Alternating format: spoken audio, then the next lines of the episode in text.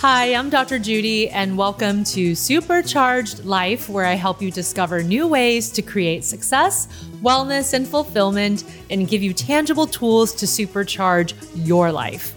Today, we're going to be talking about attachment styles. And this knowledge is the key to unlocking fulfilling and healthy relationships in your life. Everyone I know is talking about how this pandemic has impacted their relationships, whether it has brought you closer together or farther apart, the ways it's affected your dating life, whatever you're going through. We know that these challenging times we're in make our relationships more important than ever. So, what can we do to ensure the best relationships possible in our lives? What's underneath the way we behave and how we relate to our partners? And why do we sometimes overreact or have certain insecurities that come up over and over again? You'll get answers to all that and more on this episode. Every romantic comedy movie you've seen is based on this hugely important idea in psychology. Interestingly, it is what creates engaging and relatable plot lines in TV and film because we can see ourselves or those we know in the eyes of the romantic leads. And we can actually learn a lot about our own attachment styles based on which characters in TV and film we're drawn to, feel empathy for, or become annoyed by. Because attachment theory is so important, I'm going to ask you to do something for yourself. Listen to today's podcast episode and try to identify what type of attachment style you are and what type of attachment style your partner or the people you normally date are. Knowing this can make all the difference in having successful relationships in your life. Attachment theory has a ton of research behind it, and it probably explains a great deal of why your close relationships have succeeded or failed in the manner that they did why you're attracted to the people you're attracted to, and the nature of the relationship problems that come up again and again for you. In a few minutes, I'm going to tell you what the four types are so you can figure out your type and then learn how to step up your game in all the relationships in your life. First, let me break down what attachment theory is and how it works. This is an area of psychology that describes the nature of emotional attachments and bonds between humans. This begins when we're just infants with our attachments to parents and primary caregivers. And the nature of this attachment, how well it's fostered and cared for throughout our childhood, will then influence the nature of our attachment to romantic partners later in our lives. Attachment theory began in the 1950s and since then has amassed a small mountain of research behind it. And two leading researchers, John Bowlby and Mary Ainsworth, found that the nature in which infants get their needs met by their parents significantly contributes to their attachment strategy throughout their lives. This all came from a set of seminal studies called the Strange Situation. In this study, psychologists observed children playing for 21 minutes while caregivers and strangers enter and leave the room, recreating the flow of familiar and unfamiliar presence in most children's lives. The researchers then observed how the child responded to these people going and coming, and they found that the response styles of the infant as young as 9 months to 18 months could be categorized into four types, and that as children got older, this predicted how they functioned in life and how they dealt with intimate relationships. So, which attachment style are you? Why don't we start with talking about the first one, which is the secure attachment style. In the study, a child who's securely attached to their parents will explore and play freely while the caregiver is present and use him or her as a secure base from which to explore. The child will hang out with the stranger when the caregiver is present, and they'll usually be pretty upset when the caregiver leaves, but then when the caregiver returns, they're very happy to see them. In general, the child feels confident that the caregiver is around when they need them and will be responsive to their needs and their communications. Generally, these children grew up in supportive environments where parents were generally responsive to their needs. People who are securely attached as adults are generally comfortable with being open about themselves, asking for help, and allowing others to lean on them on an emotional level. They tend to have a pretty positive outlook on life, comfortable with closeness, and seek physical and emotional intimacy with minimal fear of being rejected or overwhelmed. People with secure attachment are comfortable displaying interest and affection in others, but they're also comfortable being alone and independent. They're able to correctly prioritize their relationships in their lives and tend to draw good and clear boundaries and stick to them. Secure attachment types obviously make for the best romantic partners, family members, and even friends. They're capable of accepting rejection and moving on despite the pain, but they can also be loyal and sacrificing when it's necessary. They have little issues trusting people they're close to, and they're generally trustworthy themselves too. According to research, about 50% of the population are secure attachment types.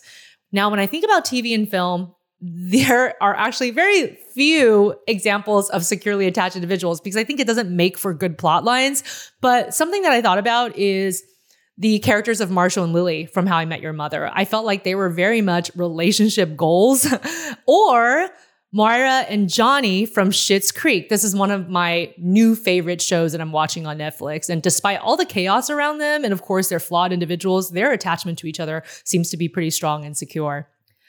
The second attachment style is anxious preoccupied. And in the original research study, the infants that were classified as this type showed distress even before the caregiver left. Generally, they were clingy and difficult to comfort when the caregiver came back, and they also showed signs of helplessness and passivity. In terms of the parents of these children, they usually tend to not be very consistent with meeting their children's needs. Sometimes the parents were nurturing, caring, and attentive. Other times they might be rejecting, cold, or emotionally detached. And as a result, the child doesn't know what to expect. So they become adults who desire this connection in their relationships, sometimes to the point of appearing clingy. They tend to be really hyper aware of any slight changes in the relationship and read into them. And that increases the individual's anxiety and makes them do behaviors that feel like they're chasing or, again, being clingy. As a result, this person tends to focus a lot of their energy on partnerships and increasing connection with that partner. And they also need more validation and external approval than the other attachment types. As adults, this type is often nervous and stressed out about their relationships and need a lot of reassurance and affection from their partner. They might have trouble being alone or single and sometimes, unfortunately, succumb to unhealthy or even abusive relationships. And this is that person who calls you 36 times in one night wondering why you didn't call them back. Or this is the person who follows their partner to work to make sure that they're not flirting with any other people. And I think there are many good examples from film and television because, again, this is one of those attachment styles that makes for good plot lines, I guess, in a lot of these romantic comedies.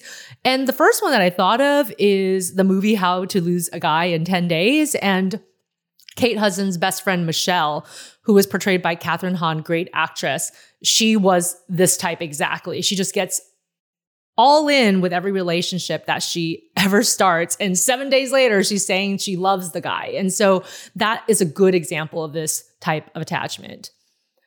The third type is dismissive avoidant. And in the original study, an infant with this type will avoid or ignore the caregiver, and they seem to show very little emotion when the caregiver departs or returns. And in general, they just don't explore or engage very much, regardless of who is there, whether it's a stranger or their caregiver. At first, it felt like this was difficult to figure out. But later on, Mary Ainsworth theorized that they seem unruffled, but actually it's this mask that they put on for internal distress. And this hypothesis was later proven through studies of the heart rates of these types of infants. Dismissive avoidant infants, even though they appear to not be affected on the outset, when they look at their heart rate, it definitely gets raised when the caregiver is gone. So they have a reaction, but they're just trying to suppress it and not acknowledge it.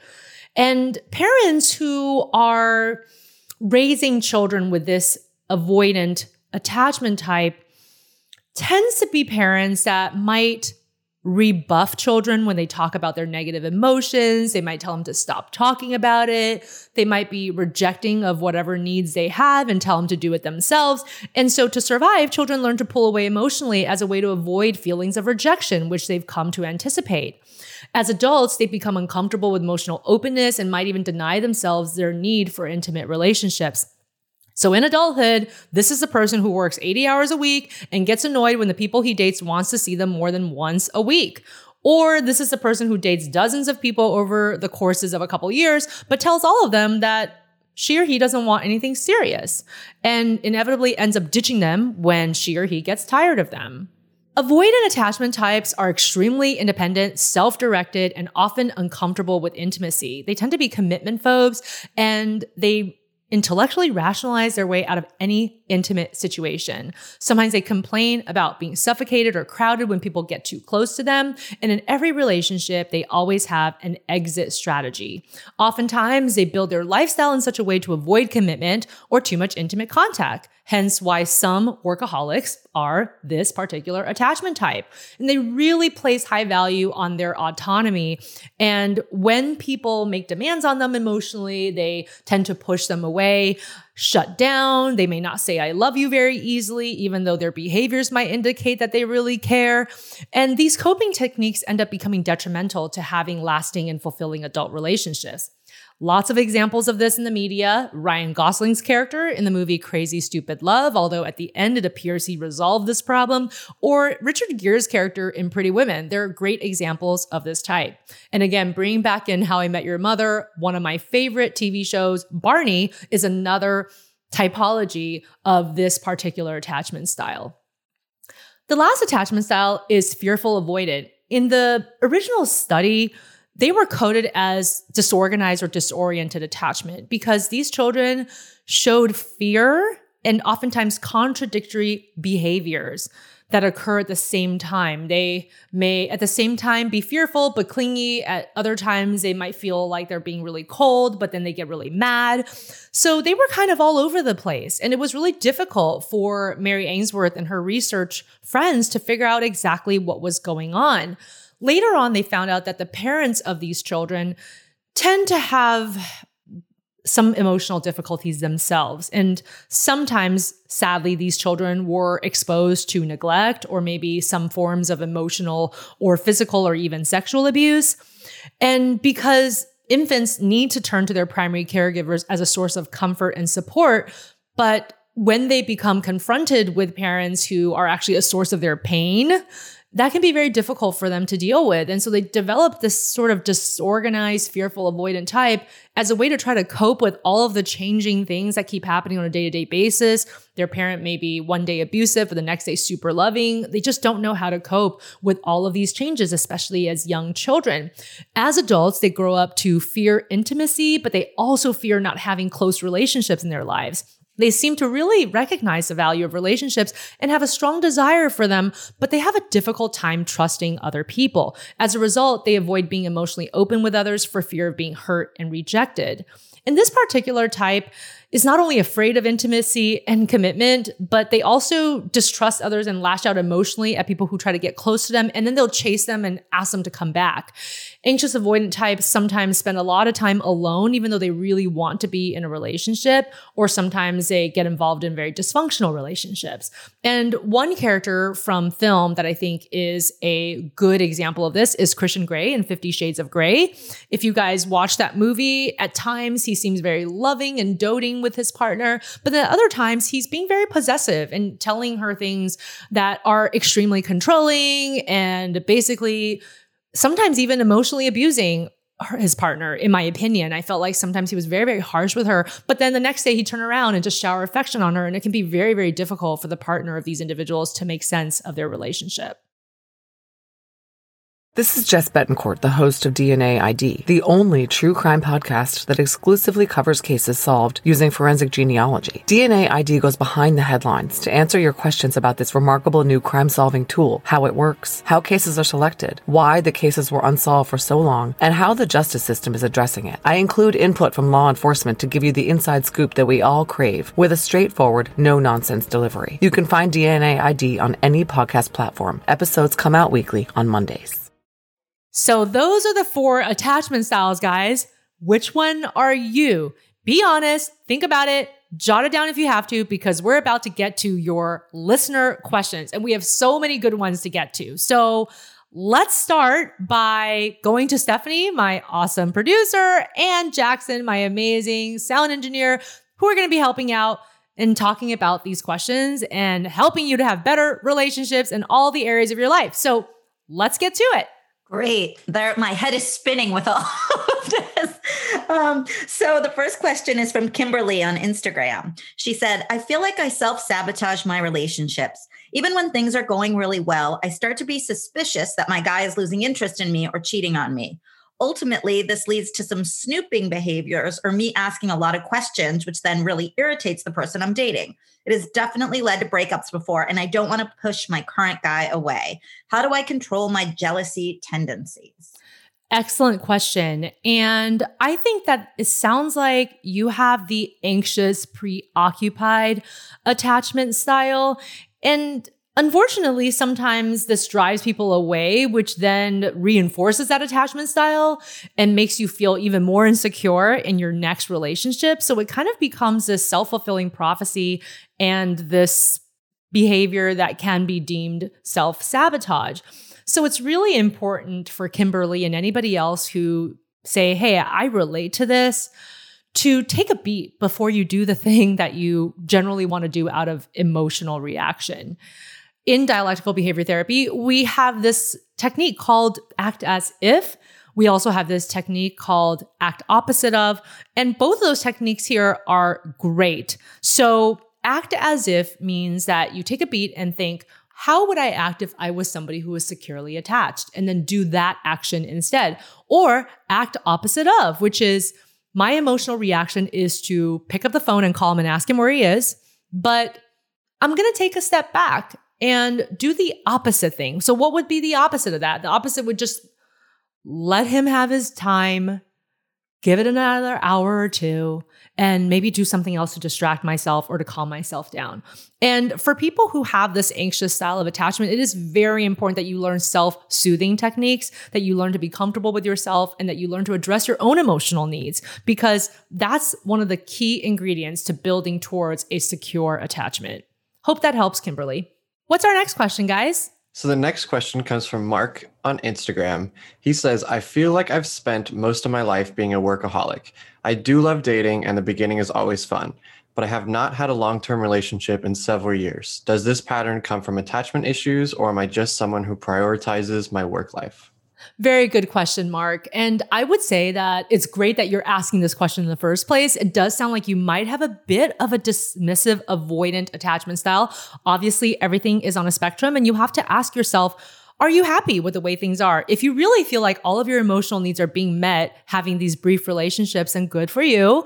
But if you feel like, no, there's something missing if I'm being honest with myself, and it would be really nice to have a partner that I can count on more than a few days at a time, then perhaps you need to explore why you're doing this a bit more. Now, people with a dismissive, avoidant attachment style do tend to love the chase because, in a way, they can kind of get their intimacy needs met but it allows them to not have to commit so much of themselves and become emotionally vulnerable.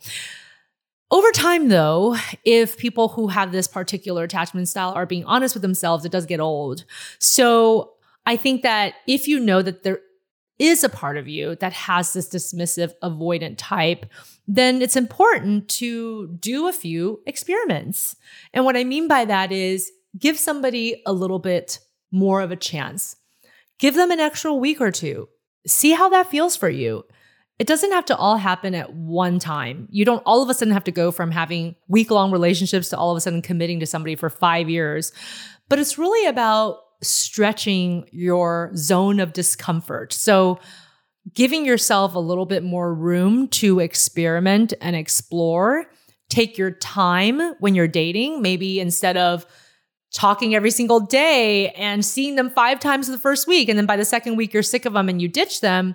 Maybe stretch that out a bit more. Maybe talk to them only once every couple days and only see them once or twice to begin with and just see how that feels stretch out the time frame in which you're engaging with one person and see how it looks on you. You might actually find that doing it gradually will feel less invasive to you and give you a better sense of who's a good partner and who's not. Great. Okay. The next question is from Karen um, from Twitter. I struggle with shaky self esteem a lot. It kind of changes from day to day depending on what's happening and how people treat me. Is this something that stems from insecure attachment? And how can I boost my self esteem so that it isn't wavering from day to day?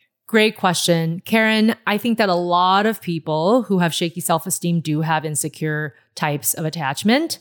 And a person who is securely attached tends to have their source of self esteem come from themselves, meaning that the self esteem and the self concept comes generally internally, so that even if the people around them are behaving badly or they're having a bad day, they still feel pretty good about themselves. Individuals who have insecure attachment, they tend to be looking outwards for validation a lot more. So when somebody doesn't treat you right one day, snaps at you, or you get criticized for a tiny little mistake that you made at work, you all of a sudden feel like you're in the pits. And that's really stressful because every day day you could be feeling so many different things about who you are and and also your level of confidence in being able to enact positive outcomes in your life. So, one of the ways in which you can work on your self-esteem is to really take the time to start to turn your attention to internal sources of self-confidence. Some of that comes from being okay with being alone and I don't mean being alone if you're with a partner. I mean just being okay with alone time, doing more things independently, and also doing self esteem boosting exercises. There's an exercise that I love teaching because it's easy and it takes two minutes to do. And it's called the five fingers self esteem exercise. And basically, you just raise your hand and you touch your thumb and you tell yourself one positive personality trait of yours that you like about yourself you touch your second finger and you say something about a gratitude that you have for the last day. You touch your middle finger and you say something about how you've been able to help someone, even in a small way, in the last 24 hours. You touch your fourth finger and you think about a pleasant memory in which you felt confident. And then you touch your pinky finger and you tell yourself a goal that you like to reach for the day. And just by doing this exercise, and you can do this either by touching your fingers or maybe even writing those five things down in a journal, can really help to solidify your self esteem from the inside out. And the more that you work on these types of self esteem building practices, the more you don't rely on external sources to validate you. Great. As you mentioned earlier with Mark's question, people often have the thrill of seeking a partner. I feel like Caleb from Instagram fits into this. They ask, Is there something wrong with me if my MO is the thrill of chasing a potential partner? I notice that when things settle down, I get bored and question whether if I really want to be with this person. But when we get into arguments or if they look like they lose interest, I go all out to try to win them back. Caleb, what a great question. And I think that this is actually an example of that fearful, avoidant attachment style where Unfortunately, maybe because of some childhood experiences, you've been accustomed to chaos and you sort of seek chaos, even if it's unintentional. So, a lot of times, people who have this fearful avoidant type, as mentioned, they actually do have strong relationship needs, but they are mistrusting of people. And when things are going well, they wonder why it's going well. There must be something to it. There must be a trick. And they don't want to fall for that trick. They don't want to be embarrassed or rejected. And so, a lot of times these individuals will have the pattern that you're describing where they chase and chase and chase and then uh, they get the person things kind of settle in they're having a stable relationship and then they do something to mess it up. They might start an argument for no reason break up with the person and then when the person starts to lose interest they go all out and chase them back again. And so i think sometimes it really involves taking a step back and maybe taking a little break from having relationships, especially if the last few relationships like this have not gone well for you, and really assessing what you're willing to give up levels of discomfort, feelings of stress that you're willing to give up to have a healthier relationship. It takes commitment and it takes being okay with being uncomfortable and stepping out of your comfort zone. Sometimes people might even want to engage the help of a professional to help them work through something like this if it's deeper. But I do think that sometimes it's nice to take a little break and really assess what you're wanting from a partner and then thinking about what you're willing to sacrifice or work on because when you're working on yourself, it is not a walk in the park. It is uncomfortable. It sucks for a while, but then things get a lot better. So good luck, Caleb. And just the fact that you're asking this question makes me think that you're totally up for improving your relationships. And I think that you're going to do well. What's the next question, Stephanie? Okay, the next question is from Elizabeth from Instagram. I think I have a secure attachment style, but my boyfriend is anxiously attached. He has really poor relationships with his parents, and I can tell it continues to stress him out. Can our relationship thrive? I spend a lot of time reassuring him that we are doing great, but it doesn't seem like it's helping yeah, that sounds like it would be exhausting for her to be constantly reassuring him. Totally. Yes. And of course, people with insecure attachment styles can sometimes feel like they become exhausting partners over time because no matter how much validation their partner gives them, it doesn't seem to work. And here's the thing, Elizabeth, I know that you're someone who's securely attached and maybe in the beginning especially you didn't really mind reassuring them but even for a securely attached person this does get old because remember securely attached people also have good boundaries. So after a while they're thinking you know what? This is pushing on my boundaries a bit too much and this relationship isn't working for me. And here's the issue. When you actually overly reassure somebody who has an insecure attachment it actually ends up hurting them. And here's why. When you overly reassure them, you cause them to rely on this external validation even more. In some ways, it's almost like reassuring their bad behavior. What we need to spend time doing is actually helping them to develop an internal source of self confidence, not just about the relationship, but about other things in life as well, to learn how to self soothe, which we talked about, and also to learn to be okay with being alone. Now, that sounds like a tall order, but as a person who is securely attached, as long as you're directly communicating what you're doing, then there is a chance for your relationship. So you can start out by saying, Hey, I feel like even though I give you so much validation, it's not really working. So maybe we can try something else instead. I know that oftentimes you really want us to have a chat during lunch, but it's a little bit hard for me because I'm kind of in between meetings for work.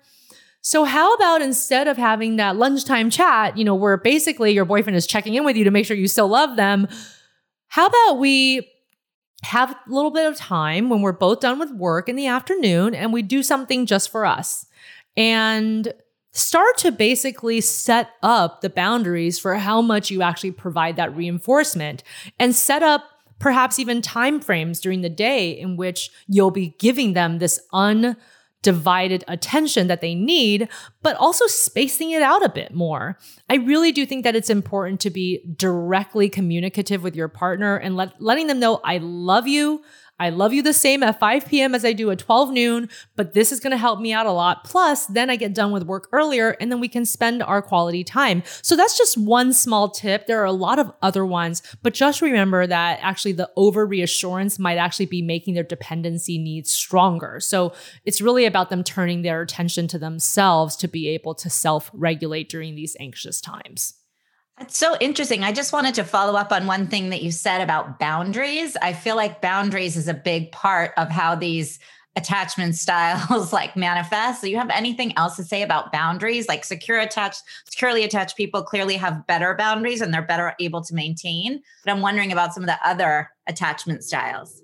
It's such a good question, Stephanie, because I think that boundaries sometimes feel like you're shutting people out, but no, boundaries are loving and they actually give you a template for a really healthy relationship. Another great boundary to have is to make sure you protect your alone time. A lot of times there are partners, especially partners who are both maybe insecure that they want to spend 24 7 together, but that actually doesn't generally make for a good relationship. And you might actually be nurturing each other's neuroses um, as opposed to becoming these well individuals who come into the relationship as whole people. And so, one other really important boundary is just making sure that every day there's some time set aside for yourselves. Not only does that provide more interesting fodder when you actually get back with your partner. You have more things to talk about, but also it assures you that you are still your own person. So you have your own identity, your individual identity. You have your identity with your partner, kind of a joint identity, and that there's this line between the two. And I think that that's a really important tip for everybody, no matter what your attachment style is, is to train yourself to protect your alone time because that's when you really learn more about yourself. And that's also a time in which you can do things without feeling like you have to be responsible for somebody else's happiness. And that is so important in all healthy relationships. Perfect. I love the advice from that. And I feel like that's goes very much into Barbara's question from Twitter. She says, As a parent, how can I make sure to raise my child with a secure attachment style? And I love that because not only is she looking out for herself, but also her child and wanting to raise them as best she can. You're so right, Jackson. That's such a sweet comment. And actually, the fact that you are making this an issue for yourself, Barbara, means that you're probably somebody who's generally securely attached already because you're thinking about how can I nurture somebody else, right? And that's a lovely thing to do as a parent is thinking about how you can raise securely attached children. And I think the most important thing is that in general, as a parent, being a a good parent that addresses needs but doesn't go overboard is really about having good boundaries as well, but also about setting up some ground rules about how you will be giving your child the love and support that they need. It's really about having a balance of addressing their needs, but also not being afraid to let them make some mistakes, to maybe fall down and then come back and seek that support from you. So instead of being that helicopter parent who's doing everything for your child, you're actually letting them explore a bit, letting them say, well, maybe I want to do this, but I'm not sure yet. And you saying as a parent, well, why don't you try it? And then you can let me know if you like this activity or not, if you want to add it to your extracurriculars. So, really encouraging them to explore independently, but always letting them know that you're there and that you love them and care about them, even when they make mistakes. And that when they do make a mistake and need you, that you'll be there to help them to get back on their feet. That also doesn't mean though that you wouldn't set up some rules that perhaps there are certain things that are just big no-nos that you can't accept as a parent. And once they break those types of rules, for example, let's say it's drug use, you don't just then pour all this love on them and allow them to do it again. You say, you know what? That was a hard rule for me. You knew that. So that means that certain privileges are going to get taken away for a couple of weeks until we figure this out and why you're doing it. But I think it's really about having that open line of communication, setting up the rules in a clear way, and also letting them know, even when you enforce the rules, that you still love them. You love them. You don't love their mistake, but everybody makes mistakes and you can help them to get better and learn from that mistake. So it's really about having this flexible parenting that has good boundaries, sets up good rules, but also shows shows your child an example of unconditional love? Okay, that was an awesome question. What's our next one? This next question is from Sarah from Instagram. I find that I'm always chasing after men who aren't really available or don't treat me well. I make myself crazy. I feel like I have a lot of friends who do this as well, and it makes me crazy watching them. Um, Sarah asked, Does this relate to my attachment style? Yes, Sarah, it does. And also, your story is what we see all the time in TV and film because sadly, I feel like TV and film really emphasize this insecure attachment type because it makes for good plot lines. So, Sarah, this is the crazy thing about people who tend to be insecurely attached. They tend to chase after partners who are avoidantly attached basically they kind of seek somebody who almost is their polar opposite. And then they end up wounding themselves over and over again because they basically then end up proving to themselves that they are unlovable or people will never meet my needs. And then they take that narrative into the next relationship.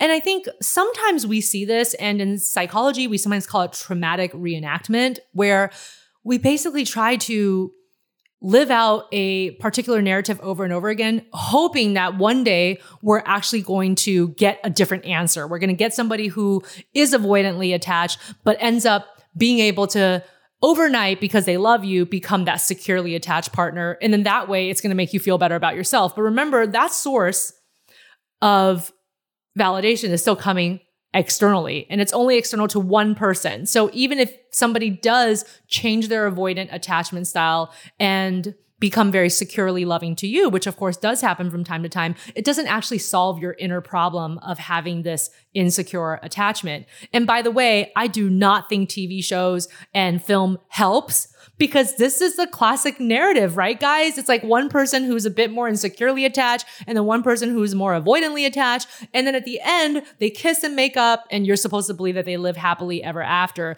And I think, Sarah, that's why you're probably chasing after men who aren't available because you're thinking if they're acting so unavailable and if they say they don't want long term relationships and that they don't fall in love, but they fall in love with me, guess what? That means I'm amazing and special. But you need to start to feel like you're amazing and special without that external influence. I know that that's hard to do, but try to get it from friends first, family members, people who might be able to give that to you in a more stable way and use that to supercharge your own self esteem and find better partners in the future. Great. And I love this next question. Uh, it shows that they're probably standing up to their own issues and seeking to better themselves. John from Instagram asks My parents were pretty dismissive of me when I was little. They weren't really around, and I didn't feel truly cared for often. And they were in their own world. Will it help to confront them? Am I destined for a life of bad relationships? John, you are definitely not destined for a life of bad relationships. There has been so much research, one recent article actually, that there is a huge ability to repair and change your attachment style no matter when you developed it and how long you've been holding on to it. And I do think that one step of that empowerment and changing the attachment style is letting your parents know how they've hurt you. And it doesn't mean that you're going to get the answer that you want. Remember, if your parents were dismissive then, they might still be dismissive now. So remember to really temper your own expectations of what might happen from that conversation. You have to have it for you. You have to have it because you want it for your own empowerment and for you to clear the air and practice assertive communication. But don't expect them to all of a sudden become the secure, attached parents that you were hoping they would be. However, acknowledging that and talking to them about that could lead to some really positive outcomes in your relationships. I have helped patients do this and it has changed their relationships with their parents for the better. Sometimes their parents don't realize that they were doing it, or they tell you something that you didn't know about them. One of my patients actually just recently confronted his mother, and his mother said, I didn't tell you this, but I was battling the worst depression when you were two years old to the time that you were six. And I tried to hide it from you and I tried to hide in my room because I didn't want you to see me sad. And then he realized that he felt like she was dismissive because she was trying to protect him from seeing her sad and depressed all the time. It wasn't because she didn't love him. She was doing it out of her love for him, but it was just misdirected. And it actually helped to heal their relationship a lot. So sometimes you might get an outcome like that. I also think that it's helpful to rewrite your narrative. And sometimes we do these visualization exercises, which have been shown in research to work very well, where basically you try to imagine yourself as a child and not being able to get the type of secure parents that you, of course, wanted. But imagining your older self going back to give your younger self a hug this visualization is so powerful because it's really about reinforcing that idea that you can meet your own needs and you can do that now when you're an adult. When you're a child, you're more helpless. And that's why these attachment styles follow us for the rest of our lives. But as an adult, you do have a lot more control over your environment, a lot more control over your own self protection and how to work on your self esteem. So that's just a simple visualization exercise to get you started. But thank you for the great question, John.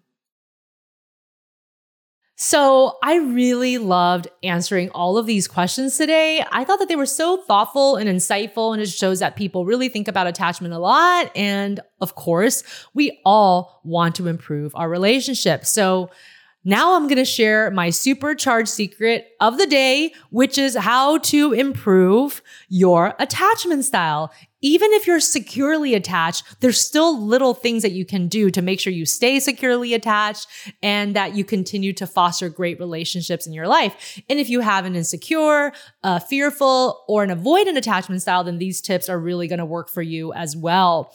So the first tip is to look at your patterns.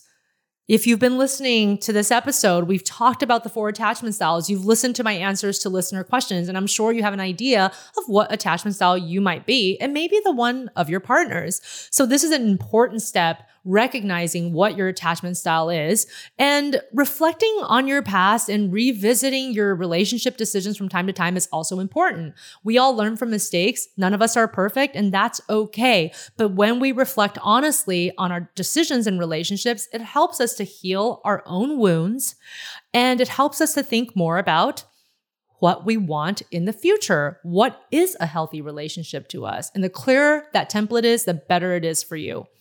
The second tip is to not look for someone to complete you. Oh my gosh.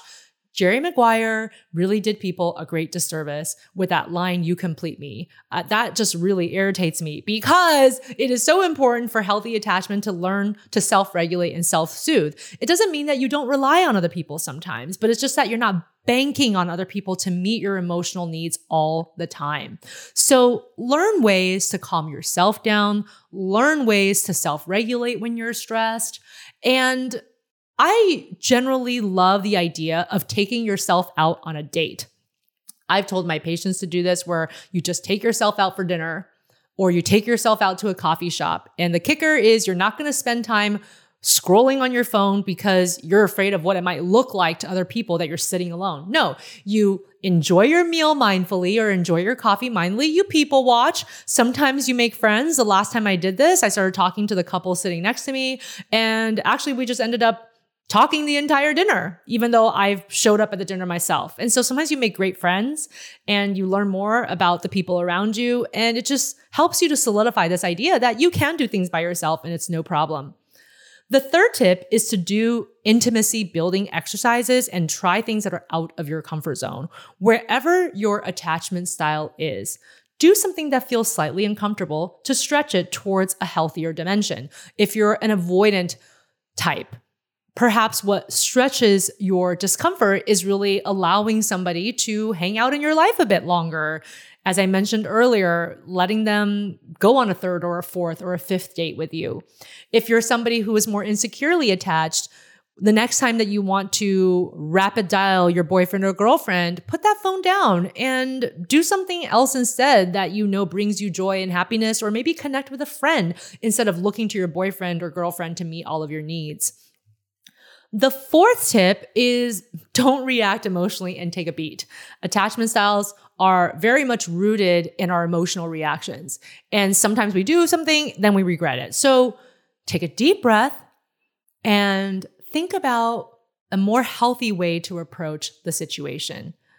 When you're upset, your attachment styles will come out very easily because it's your first defense mechanism.